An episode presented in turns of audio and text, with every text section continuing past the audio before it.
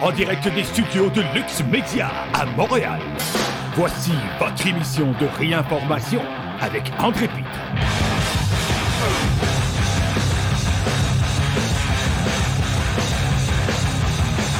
Salut les pêcheurs, ici André Pitre, bienvenue à cette émission de réinformation. Aujourd'hui, nous sommes le 10 avril 2023 et comme à l'habitude, nous sommes en direct d'un des studios de Lux Media à Montréal. Et oui, nous sommes le lundi de Pâques, c'est ce qui explique ma chemise à carreaux, puisque je suis un vrai Canadien, chers amis.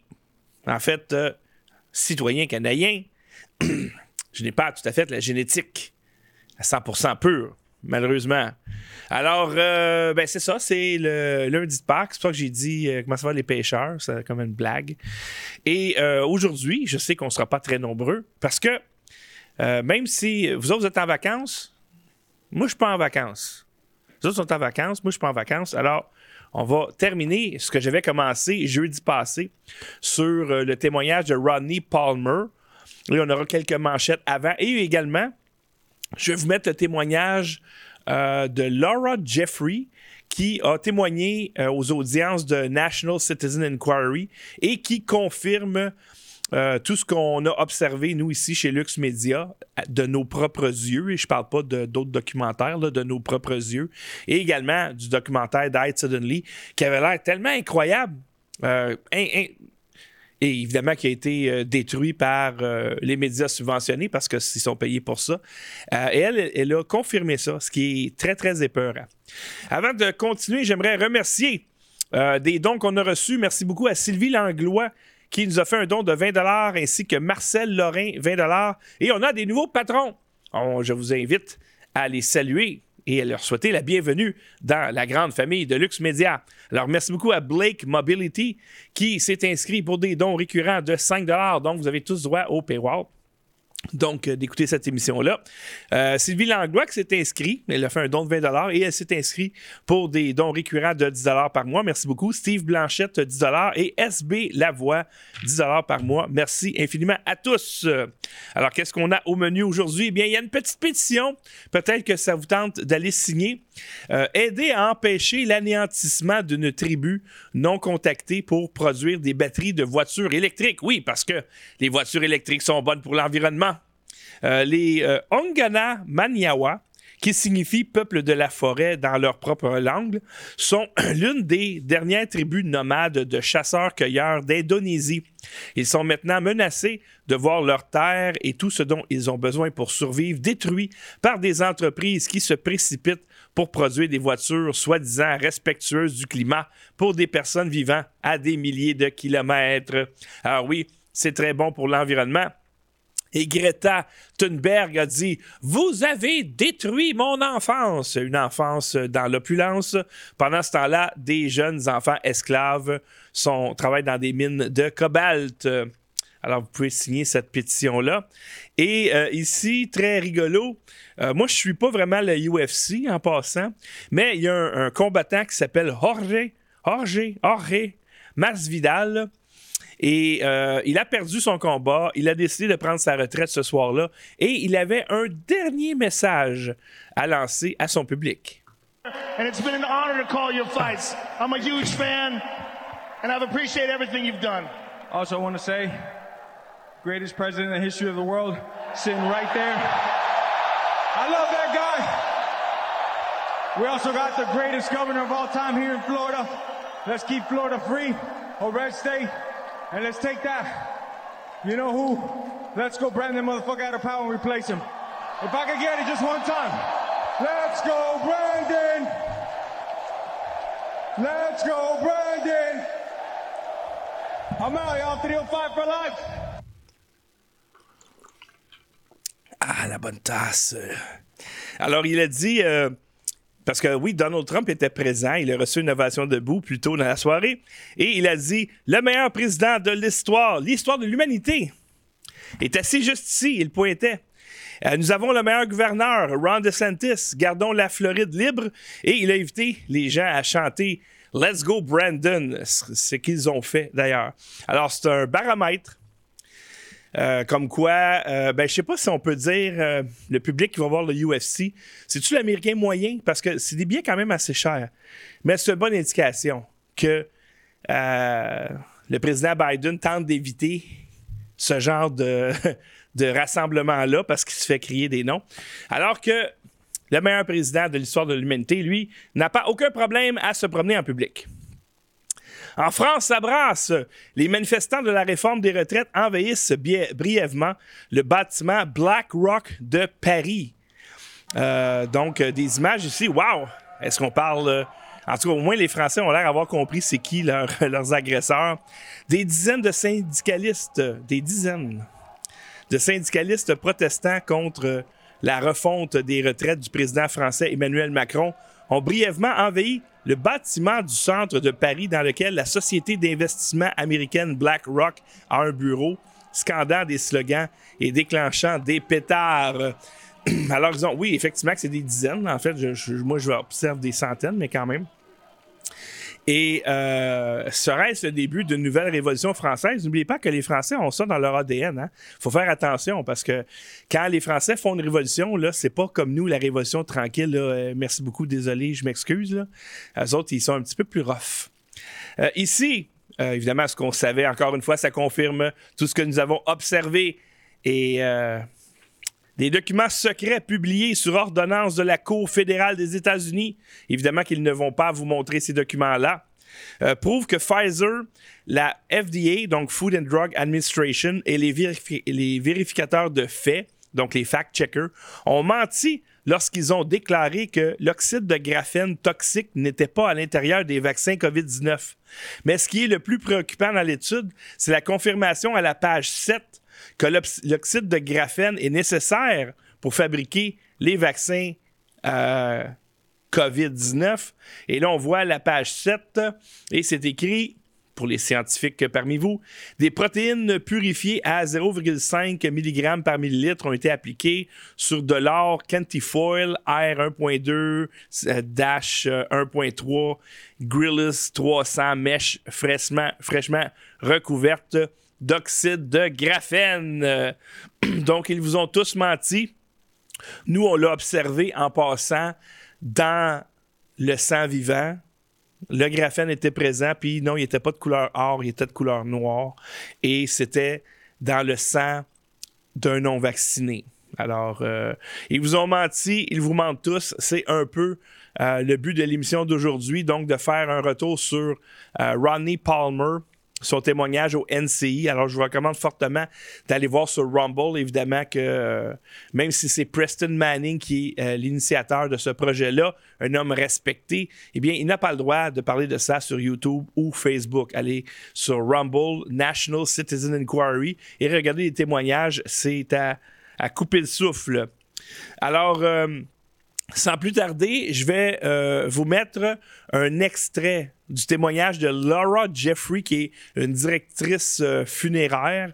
Et elle parle notamment de l'explosion des suicides, l'explosion des overdoses pendant les confinements et également de toutes les cochonneries qu'elle a vues dans le sang des gens qu'elle embaumait. Alors, elle lance l'alarme, euh, semble-t-il, que beaucoup de femmes se sont suicidées, puis généralement, c'est très, très rare, des enfants décédés, etc. Donc, je vous mets son... Euh, ça dure 10 minutes. Euh, merci beaucoup à Falbala La Gauloise pour le sous-titrage. Si vous ne l'avez pas déjà vu, je vous recommande fortement euh, d'être euh, attentif pendant les 10 prochaines minutes. You have been uh, working as a funeral director, and that includes embalming, for 27 years now. Yes.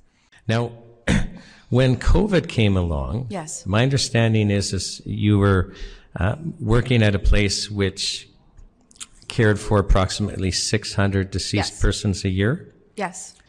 And um, in a year and a half, so COVID hits, so we must, we're in, I guess, March of 2020, and a year and a half goes by. Yes. Um, and you're still with this organization that deals, cares with roughly 600 deceased persons a year. Yes. How many deaths did you see attributed, Seven. not caused, but attributed to COVID? Seven. And were there other comorbidities involved? Of course, this? yes. The routinely the COVID cases that I would see would be people that had been suffering dementia for probably quite some time uh, and living in a nursing home facility. And that's fairly typical in the winter. We would see that with any virus or any cold maybe that was going around because those people are very vulnerable. Now, what did you observe about the death rate when COVID swept through this land? So lockdowns create a situation where suicides and drug overdoses escalated dramatically. Now, what about the first lockdown? The first lockdown wasn't as obvious. Um, there may have been the odd, unusual death, but I mean, that also could have just been normal timing because the first lockdown was the pajama party, right?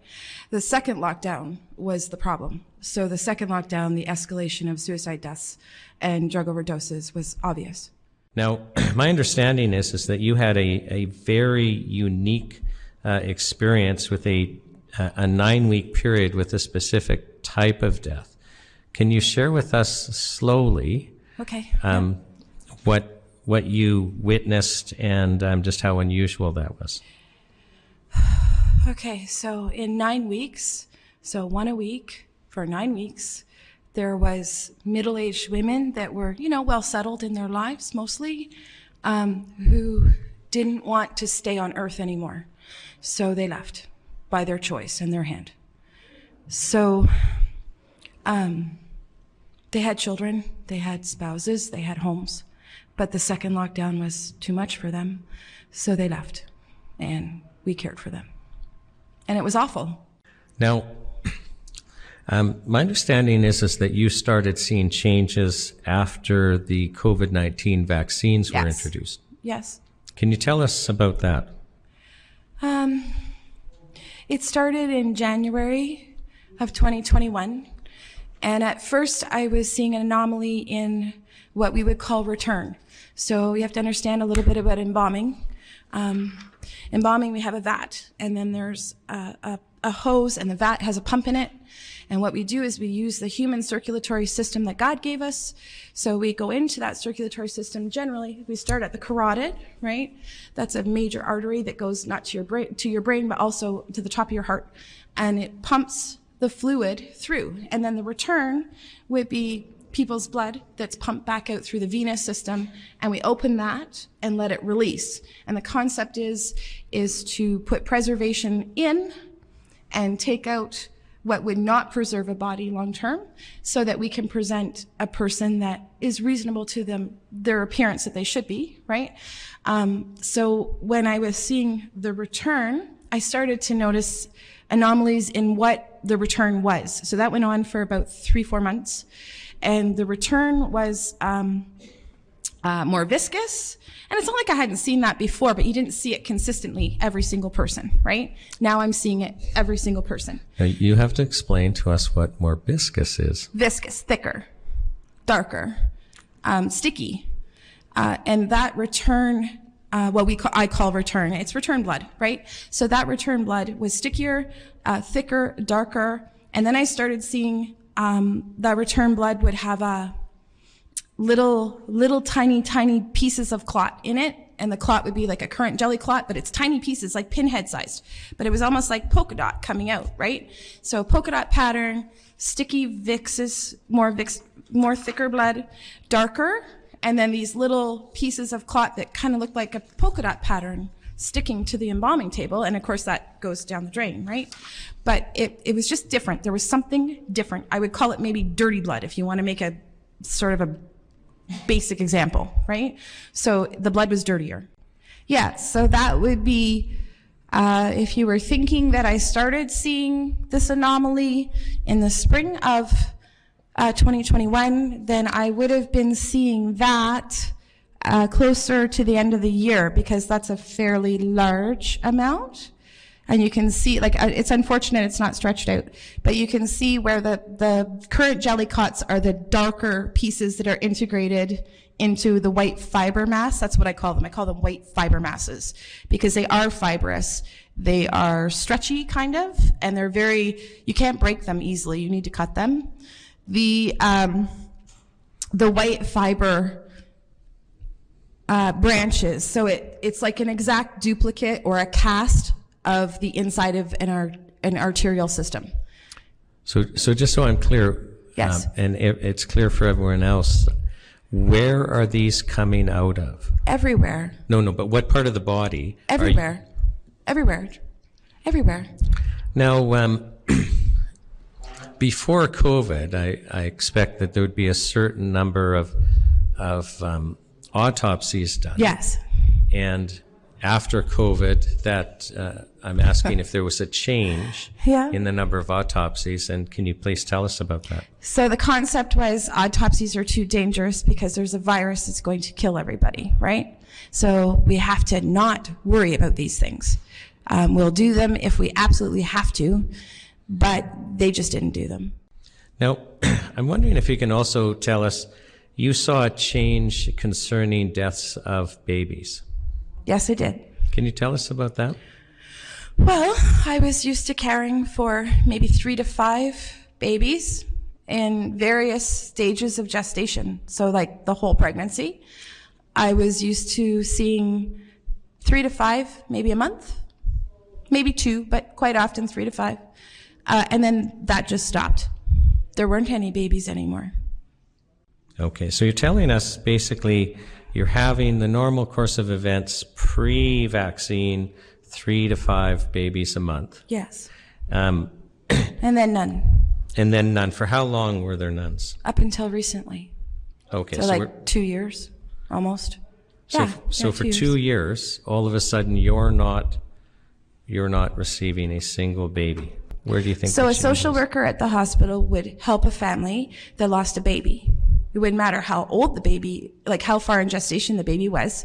If someone went to the hospital and a woman was having a baby and the baby didn't live, right? Then a social worker in larger hospitals, they have a social worker to assist that family. And the social worker would spend time with the family, time with the baby, give them pictures, give them footprints, and then ask them, would you like us as the hospital to care for the baby? Or would you like, do you have a funeral home that you would like to care for the baby? And then the social worker would liaison between the family and the funeral home so that we would care for the baby. And then that didn't happen anymore for almost two years. But then in a smaller town where they don't have a social worker that liaisons between the family and the funeral home, right? There was an escalation of small babies going through that funeral home for a period of time. Now, um, my understanding is, is you also saw a change in your clientele that would speak perhaps to fatigue, and I'm wondering if you can share that. over time, you would see that fingernails that normally had been manicured were splayed, split, broken, and dirty, right? Toenails, same thing. The, the, the pedicure would still be there. Like the nail polish would still be there, but grown out probably about three months and not trimmed, right? You could see that the clothing was loose fitting, unkept, maybe had some food spilled on it and not, not kept tidy uh, hair was growing out. You could see maybe they had highlights or something and they had not maintained those. And that was during a time frame that we were open for business, so to speak, in Ontario, right? Um, and this was con- sort of a consistent thing. You would see that. I think people just got tired. Like when when you're not feeling well, you get tired. So I was used to seeing, you know, unkept hair or personal care at a lower standard with people who were um, maybe suffering with cancer, a long-term illness, because they couldn't do it for themselves, right? And now I was seeing it for people that were at home, not ill, you know, no illness, right? Not an expected death, but you were just seeing that people were just unkept. They just weren't quite maybe what they should have been. Alors, euh, grosso modo, euh, ce dont parle euh, la directrice funéraire, euh, c'est qu'il y avait comme une espèce de, sentiment de dépression généralisée dans la population. C'est ce qu'elle vient de dire. Alors, euh, les gens étaient négligés, les gens semblaient dépressifs, ils prenaient pas soin d'eux autres. Euh, dans son reportage, je pense pas qu'elle en a parlé ici, mais le taux d'augmentation incroyable de suicides, elle, elle, a, parlé de bébés aussi. Donc, moi, j'ai arrêté de recevoir des bébés comme si les agents de liaison entre les hôpitaux et les salons funéraires avaient comme pas fait leur job ou, ne proposaient pas aux parents de faire enterrer, euh, ben pas enterrer, mais plutôt euh, ben, peut-être incinérer ou exposer le bébé qui n'est pas arrivé à terme. Et ça, ça veut dire quoi? Des fausses couches?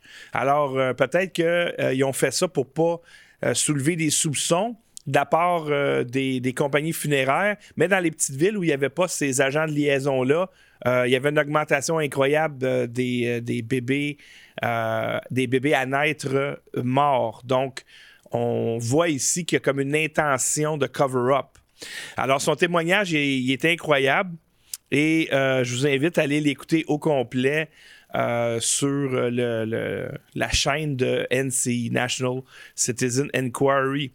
Euh, merci beaucoup à Steve Blanchette qui nous a fait un super chat de 5 Il dit Merci André, je veux me faire baptiser par pasteur Norbal. Je reste à La Tuque, en Haute-Mauricie. Très beau coin, La Tuque. Alors, mon cher, il va falloir que tu mettes ta tuque et que tu t'en viennes à Montréal pour te faire baptiser. Sauf qu'il faut savoir quand est-ce qu'ils font des baptêmes. Ou sinon, ben, peut-être que si tu as un gros chalet là-bas, luxueux, puis tout, ben, peut-être tu pourrais inviter le pasteur Carlo chez toi et il pourra te baptiser dans ton spa.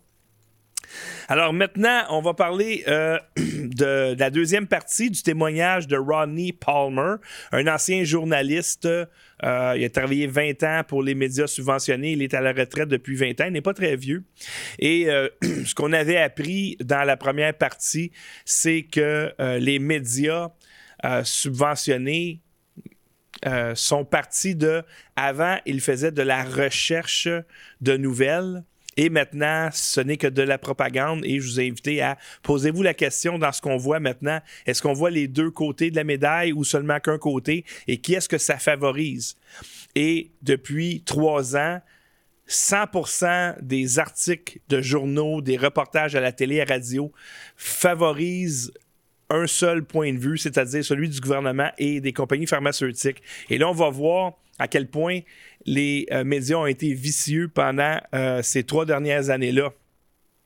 Alors euh, ici, on voit M. Palmer qui a dit, ben, moi j'ai pris des photos. J'étais là pendant quelques jours au début des manifestations.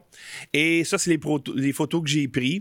Et tout semblait bien positif. Et même que à Radio-Canada, il y a eu un article qui décrivait bien l'ambiance de fête euh, des personnes qui sont venues manifester pacifiquement contre les mesures sanitaires. Ça dit ici a party, une fête, jubilance. Pas sûr de ce que ça veut dire, mais en tout cas, c'est la joie. Euh, des milliers de Canadiens qui s'opposent au mandat et qui manifestent contre les mandats. Il dit ça, ça a été la première journée à Radio-Canada. Et le lendemain, on a vu apparaître, tiens, tiens, des photos où on voit le drapeau nazi et le drapeau confédéré. My God, ça vient de où ça? Et là, basé sur ces photos, on voit Trudeau qui, dans les médias, dit il condamne les drapeaux nazis et confédérés et dit qu'il ne rencontrera pas ceux qui soutiennent la haine et qui ont une position anti-science. Donc, pourquoi est-ce que Trudeau a refusé de, dialoguer avec les centaines de milliers de Canadiens, et là je reste conservateur quand je dis ça, qui sont venus manifester aux portes euh, du Parlement canadien, qui sont partis de partout au Canada, de Vancouver à Halifax et euh, tout dans le milieu. Pourquoi est-ce qu'il a refusé de dialoguer avec ces gens-là qui, ont, qui manifestent pacifiquement, qui ont des, euh, des désirs euh, légitimes, quoique lui dit que les pensées sont illégitimes. Pourquoi? C'était basé uniquement sur ces photos-là et rien d'autre. Alors, euh, le journaliste Rodney Palmer, ou ex-journaliste, a dit ben, coudon, je vais aller, je vais aller poser des questions, moi, parce que Radio Canada a juste rapporté, ils ont montré ces photos-là, mais il n'y a, aucune entrevue avec les gens qui étaient à la manifestation. Alors, M. Palmer a dit, ben moi, je vais aller rencontrer des camionneurs. Puis il a dit littéralement, je suis allé interviewer les deux premiers camionneurs que j'ai vus et Radio-Canada aurait pu faire ce travail-là également. C'est juste à côté de leur bureau en plus. Alors, euh, je vous mets ça. What would you say to the politicians like Trudeau, Singh, the uh, mayor of Ottawa who say this is a, organized by the far right extremists and the racists? I'd say you're all lying. You know you're lying. Look at me. Look at every. Look right around in Ottawa. There is. We are from every nation, every country, every background, every color that you can possibly find. You can find in Ottawa in the last couple of days. You know you're lying, and that's false. Of far-right extremist racists. That's that's just garbage. That's hogwash because there are people from all walks of life out here, right? I'm a man of color, right? And I have every few trucks you go down, there's someone of color here, right? There are people in the street that are colored. I, I'm not too sure where they're getting that from, or who they're looking at, or who they're talking to, because this is nothing like that, right? There might be a few folks here who um, um, want to spread different agenda and try to tarnish what we stand for, but that's um, them seeing a far right movement. That's that could not be far from the truth. Why are you really here? I'm here to stand up for fellow truckers and um, push back because the government keep pushing us, pushing us, and um, it's not democratic anymore. If the government will try to control the people and forcing you to do things against your will. Alors, les gens qui regardent uniquement les médias subventionnés, et c'est pour ça que des fois, euh, il y a des gens qui m'invectivent sur la place publique, là, je parle pas dans la rue parce qu'ils ont peur de moi, mais euh, sur Internet. Et moi, je leur recommande tout simplement de diversifier leurs sources d'information. Et là, ils vont me dire, ben, moi, j'ai plein de sources d'information. La presse, le Journal de Montréal, Radio-Canada, TVA. Non, non, c'est toute la même source d'information. Va au niveau des indépendants, ceux qui sont pas payés pour te dire ce qu'ils disent. Alors, les gens qui écoutent ces médias-là, tout ce qu'ils retiennent, c'est c'est des nazis qui sont là, c'est des racistes, c'est des haineux. Alors, quand Trudeau arrive avec sa grosse police, boum, boum, pour piétiner une madame autochtone sexagénaire, c'est justifié parce que c'est une nazie. Puis c'est des suprémacistes blancs qui ne croient pas à la science et qui ont des opinions qui sont inacceptables. Ben oui, c'est tout ce que tu te fais dire à la télé. Alors lui, le journaliste s'est dit ben moi je vais voir les deux premiers truckers littéralement, j'ai pas fait du pick and choose là. Alors il a posé la question au premier camionneur que diriez-vous à Trudeau, Singh et le maire d'Ottawa? Là, on parle de Yagmeet Singh, le chef du NPD, euh, le maire d'Ottawa. Non, il n'est pas le maire d'Ottawa, mais est le maire d'Ottawa, qui disent que cette manifestation est organisée par l'extrême droite raciste. Puis évidemment, le camionneur semblait euh, pas mal noir à mon goût. Alors, il, dit, il a dit, vous savez, il dit, il a regardé la caméra en face, puis il a dit à ces gens-là, vous savez que vous mentez. Nous sommes de toutes les nations, de toutes les couleurs imaginables. Et le deuxième camionneur a dit, c'est de la bullshit. Je suis un homme de couleur et nous sommes beaucoup comme moi ici. On vient de tous les horizons. Je ne sais pas d'où ça vient, ça, euh, que les manifestants, c'est de l'extrême droite raciste. Euh, à qui, je ne sais pas à qui ils parlent, ces journalistes-là, mais ce n'est pas ce n'est pas du tout comme ils disent, donc ils mentent. Il y a peut-être des gens ici avec un autre agenda qui essayent de salir notre mouvement, mais euh, leurs affirmations sont complètement fausses quand ils disent que la manifestation, c'est des suprémacistes blancs racistes qui ne croient pas à la science. Et là, le journaliste, euh, M. Palmer, il dit Pourquoi est-ce que vous êtes ici Il dit Je suis ici parce que je suis un camionneur de la liberté et le gouvernement nous pousse et nous contrôle et nous poussons euh, également dans leur direction. Alors là, évidemment que euh, on parlait de, COVID la semaine dernière. Euh, ben en fait, c'est toujours le même sujet, hein, parce que la, manifestation d'Ottawa, c'était en opposition aux mesures complètement débiles, les mesures sanitaires complètement débiles. Et là, le journaliste euh, Ronnie Palmer avait que des éloges pour Rebel News. Il disait que pendant que Radio-Canada est trop occupé pour faire de la propagande, Rebel News, eux autres font des, euh, des, vrais articles et des vrais reportages. Et il avait beaucoup d'admiration pour notre collègue Alexa Lavoie, notre consoeur, devrais-je dire.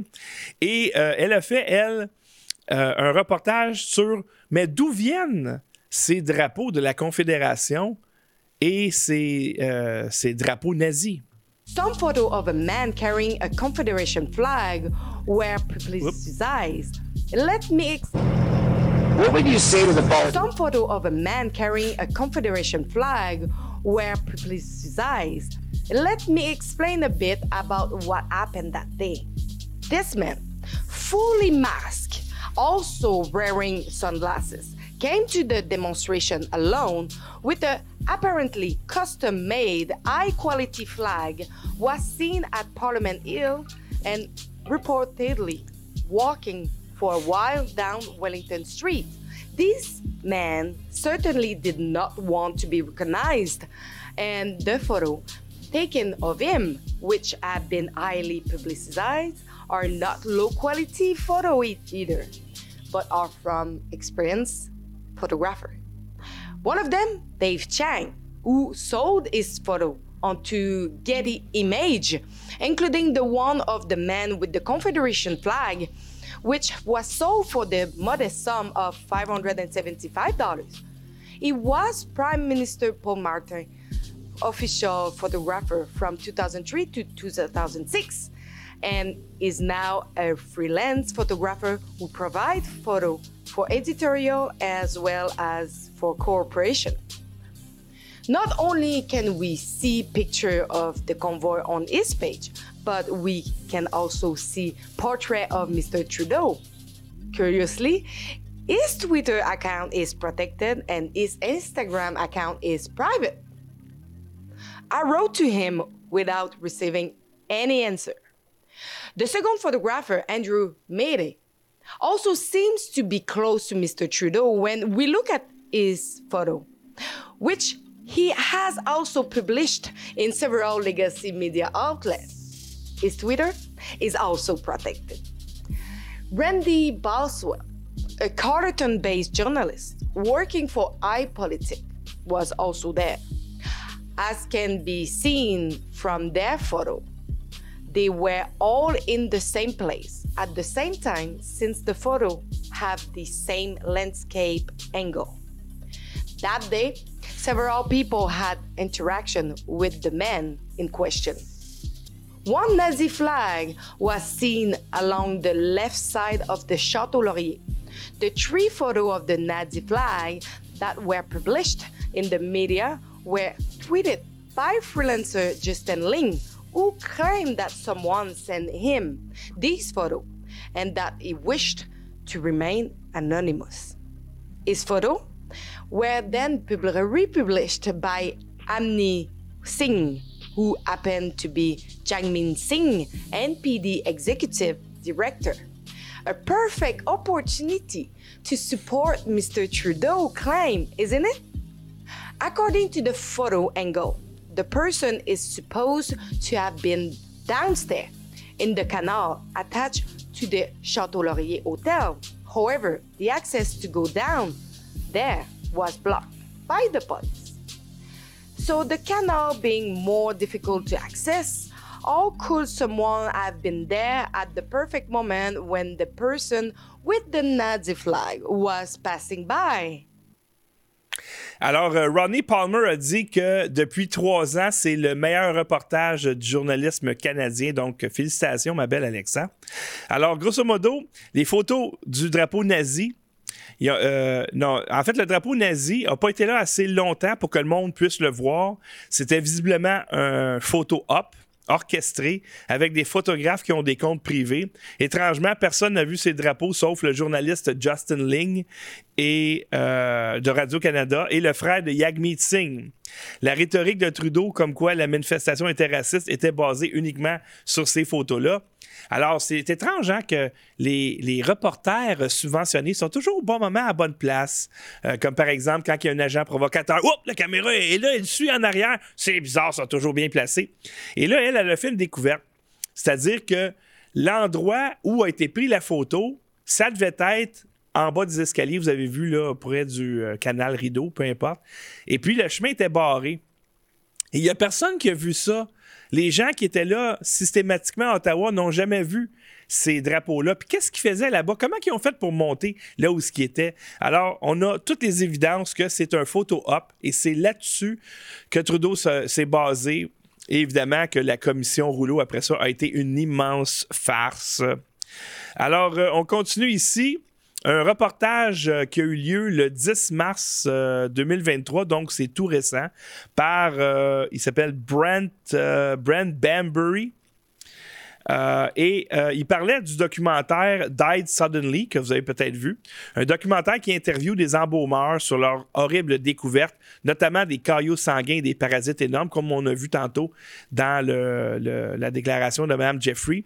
Alors, au lieu de parler du documentaire, le journaliste dénigre le réalisateur parce qu'il est d'extrême droite et ignore complètement la statistique de Santé Canada qui dit que 427 Canadiens sont morts à cause du vaccin COVID c'est de la pure manipulation de l'opinion publique, donc de la propagande et non pas euh, de la cueillette d'informations, de la cueillette de nouvelles. On n'est pas dans ce territoire-là du tout, du tout.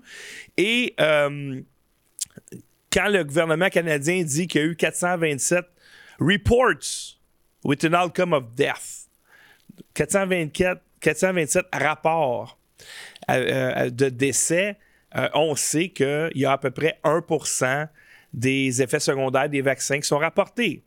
Donc, il s'agirait plus de 42 000 décès si on suit cette même mathématique-là. Mais on va prendre le chiffre biaisé du gouvernement à 427. Et là, retenez cela. Alors, 427 Canadiens, c'est quand même du stock qui sont morts. Et ça, c'est le, gouvernement qui avoue ça. Et là, euh, M. Palmer, euh, lui, se réfère maintenant au code criminel canadien Indication, euh, incitation publique à la haine, article 319 du Code criminel, euh, qui dit euh, quiconque par la communication de déclaration autrement que dans une conversation privée fomente volontairement la haine contre un groupe identifiable est coupable soit d'un acte criminel et passible d'un emprisonnement maximal de deux ans, soit d'une infraction punissable sur déclaration de culpabilité par procédure sommaire. Alors, est-ce qu'il y avait un groupe identifiable pendant la pandémie? Eh oui, on parlait de quoi? On leur a même donné un nom. On les a appelés des antivax. évidemment, il y avait des complotistes puis tout ça, mais le groupe qui revenait le plus, parce que tu peux être un anti-vax, ça être un complotiste, mais pas selon les médias, mais peu importe le nom qu'ils vous ont donné, ils vous ont donné un nom parce que anti-vax, ça n'existe pas. C'est un mot qui a été inventé pendant la pandémie. Et euh, il y a bien des gens, la plupart des gens qui ont refusé de prendre un vaccin ne sont pas anti-vax. Ils ont, ils ont pris plein d'autres vaccins dans leur vie, mais ils ne veulent pas avoir celui-là. Ou ils ont eu une dose, ils ont été super malades, ils ne veulent pas la deuxième. À ce moment-là, le gouvernement et, les médias subventionnés les appellent des antivax. Alors, est-ce qu'il y a un, un groupe identifiable un groupe identifiable lorsqu'une telle incitation est susceptible d'entraîner une violation de la paix qui incite la haine? Moi, je pense que ça répond à ça.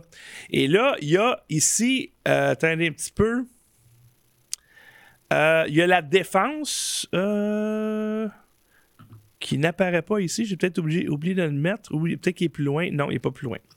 Alors, la défense, ça dit. Attendez un petit peu. Ah, c'est de valeur que je ne l'ai pas mis. Parce que ça dit il y a une défense si euh, ils ont des motifs raisonnables et que c'est pour le bien public qui, est, qui a identifié ce groupe-là. Euh, sauf que le journaliste, il dit écoute, ils ont avoué qu'il y a eu 427 décès. Donc, ton motif raisonnable ne tient plus la route. Donc, tu as toutes les raisons d'être un anti-vax si tu sais que 427 décès directement causés par le vaccin et que ce chiffre-là est diminué d'au moins 99% euh, Alors, euh, Radio-Canada est coupable d'incitation à la haine contre un groupe identifiable.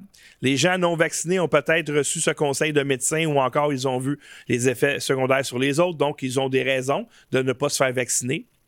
Euh, et la défense, ça dit une fois que le gouvernement canadien a publié que 427 Canadiens sont morts du vaccin, il n'y a plus de motif raisonnable. Radio-Canada incite à la haine de façon intentionnelle et vicieuse envers les non-vaccinés canadiens et c'est une situation de euh, M. Palmer. Maintenant, il parle, lui, de responsabilité d'un journaliste. C'est quoi la responsabilité d'un journaliste? Est-ce qu'un journaliste est justifié de mentir lorsque son boss lui demande de mentir? I was in a situation a couple of times at CTV where I was asked to match a story by a competitor. And when I investigated it, I found it to be untrue by the people that were in that story. And I had to report back that I can't go on the air with this story tonight because it's untrue. And they said, well, the CBC or whoever put it on. I said, well, that's their error, not mine. And let's move on to the next thing. The, reporter does, is, responsible for the words they speak.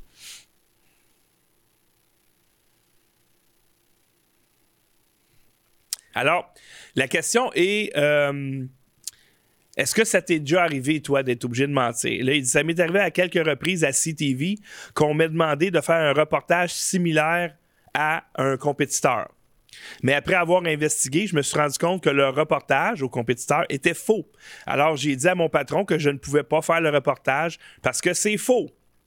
Et mon patron m'a dit que ben, Radio-Canada ou un autre avait couvert cette histoire. Alors je leur ai dit que c'était leur erreur à eux et non pas la mienne. Le journaliste est responsable des mots qu'il prononce. Retenez ça. Les journalistes sont responsables des mots qu'il prononce. Ça veut dire que même si c'est un ordre, même si ton boss te le demande, même si ton boss te dit je vais te mettre dehors, tu es responsable des mots qui sortent de ta bouche. Retenez bien ça pour les procès, si jamais il y en a. Maintenant, ils vont parler d'experts des experts à Radio-Canada. C'est qui ces experts qui viennent vous parler, chers amis? Alors, ça a l'air qu'il y avait des euh, à Radio-Canada anglais qui est très, très peu regardé en passant. Au, Québec, euh, Radio-Canada est plus écouté. Mais euh, Radio-Canada a fait appel aux experts. Et il y en a deux ici. Donc, c'est des experts sur le COVID-19 qui favorisent grandement les intérêts gouvernementaux et pharmaceutiques. Donc, ce sont des, agents de propagande. Alors à gauche, vous voyez un monsieur qui s'appelle Tim Caulfield, professeur de droit à l'Université de Calgary.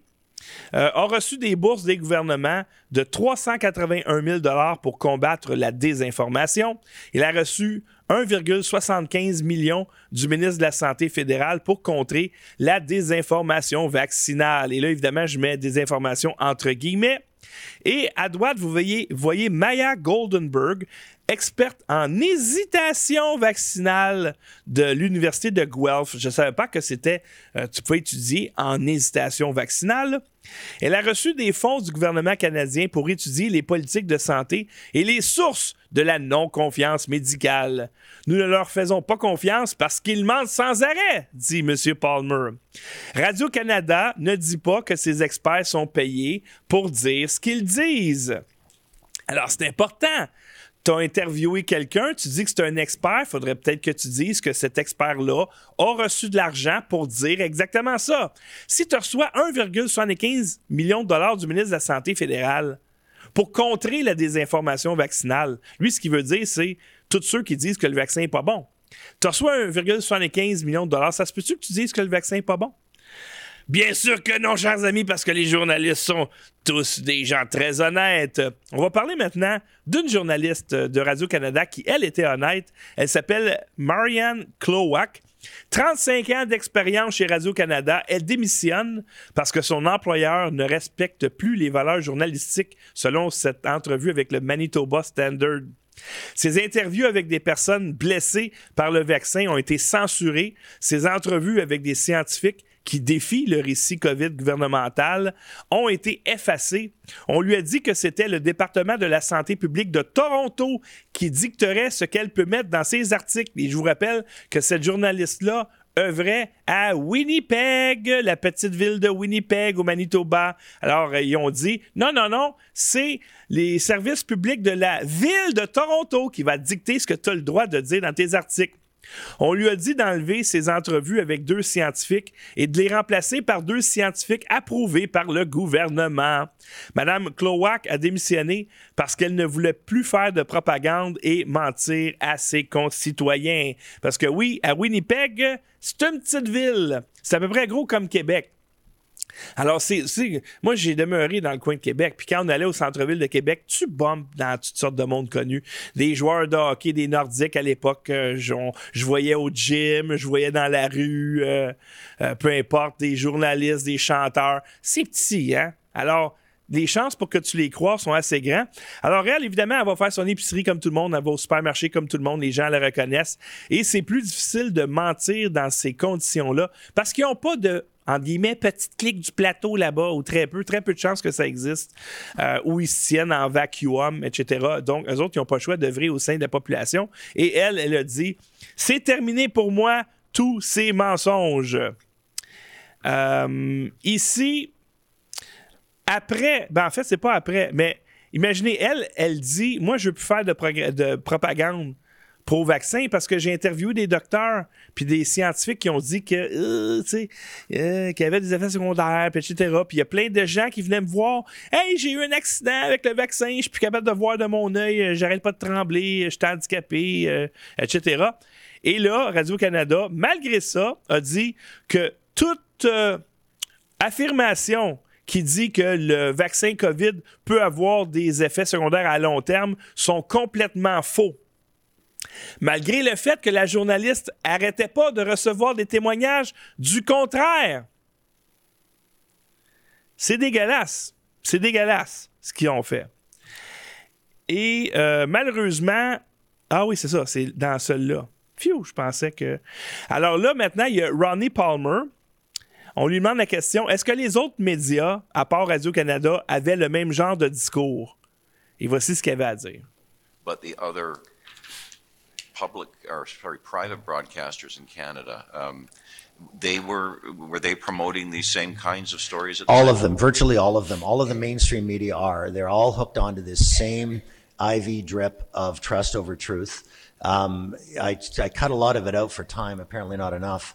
Um, but uh, the Toronto Star did a particular, a number of particularly horrific stories. One of which was putting a, a, a, a nine-month pregnant woman in profile or photograph, um, saying uh, the headline was um, "Pregnant and Hesitant," and the story was about her journey to decide to vaccinate herself with this unproven vaccine that was never tested on pregnant women. Um, and that was to encourage readers to vaccinate themselves if they're pregnant. Another one they did was they um, uh, falsified their identity in order to get a, uh, a um, an appointment with a doctor that didn't want to do an interview with them, and then uh, got a prescription for ivermectin under a false name, and then went and fulfilled the prescription under a false name, and then reported the doctor to the uh, the College of Physicians and Surgeons, um, and then went front page with the story. It's atrocious, absolutely atrocious.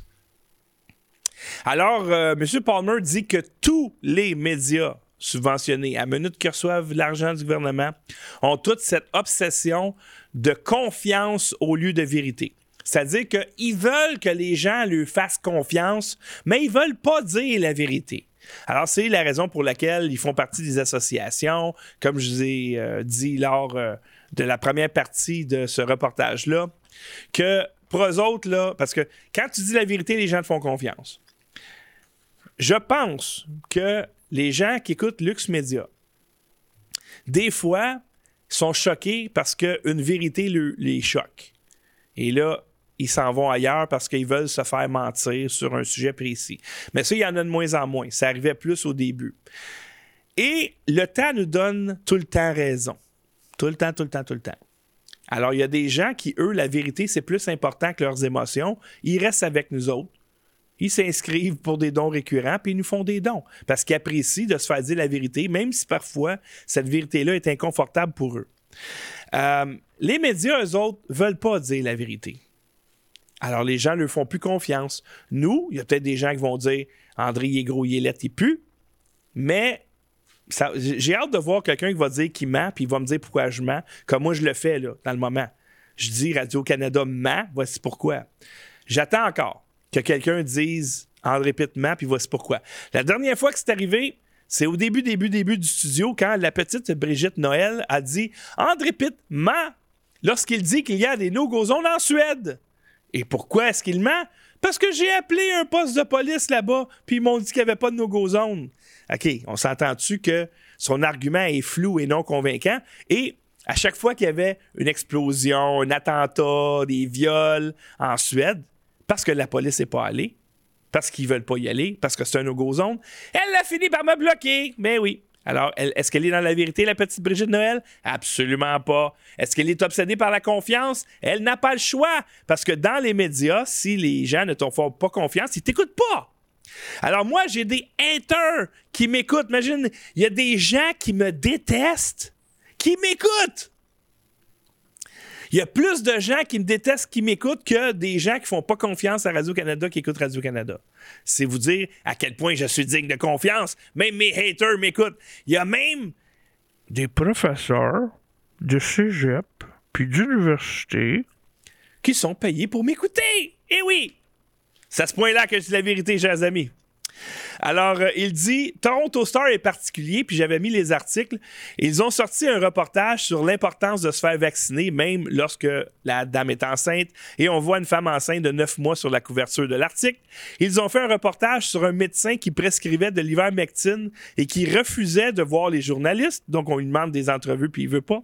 Alors, une journaliste a falsifié son identité pour avoir un rendez-vous, avoir une prescription d'ivermectine, et ensuite, ils ont dénoncé le médecin au Collège des médecins. Ils sont dégueulasses. Eh oui.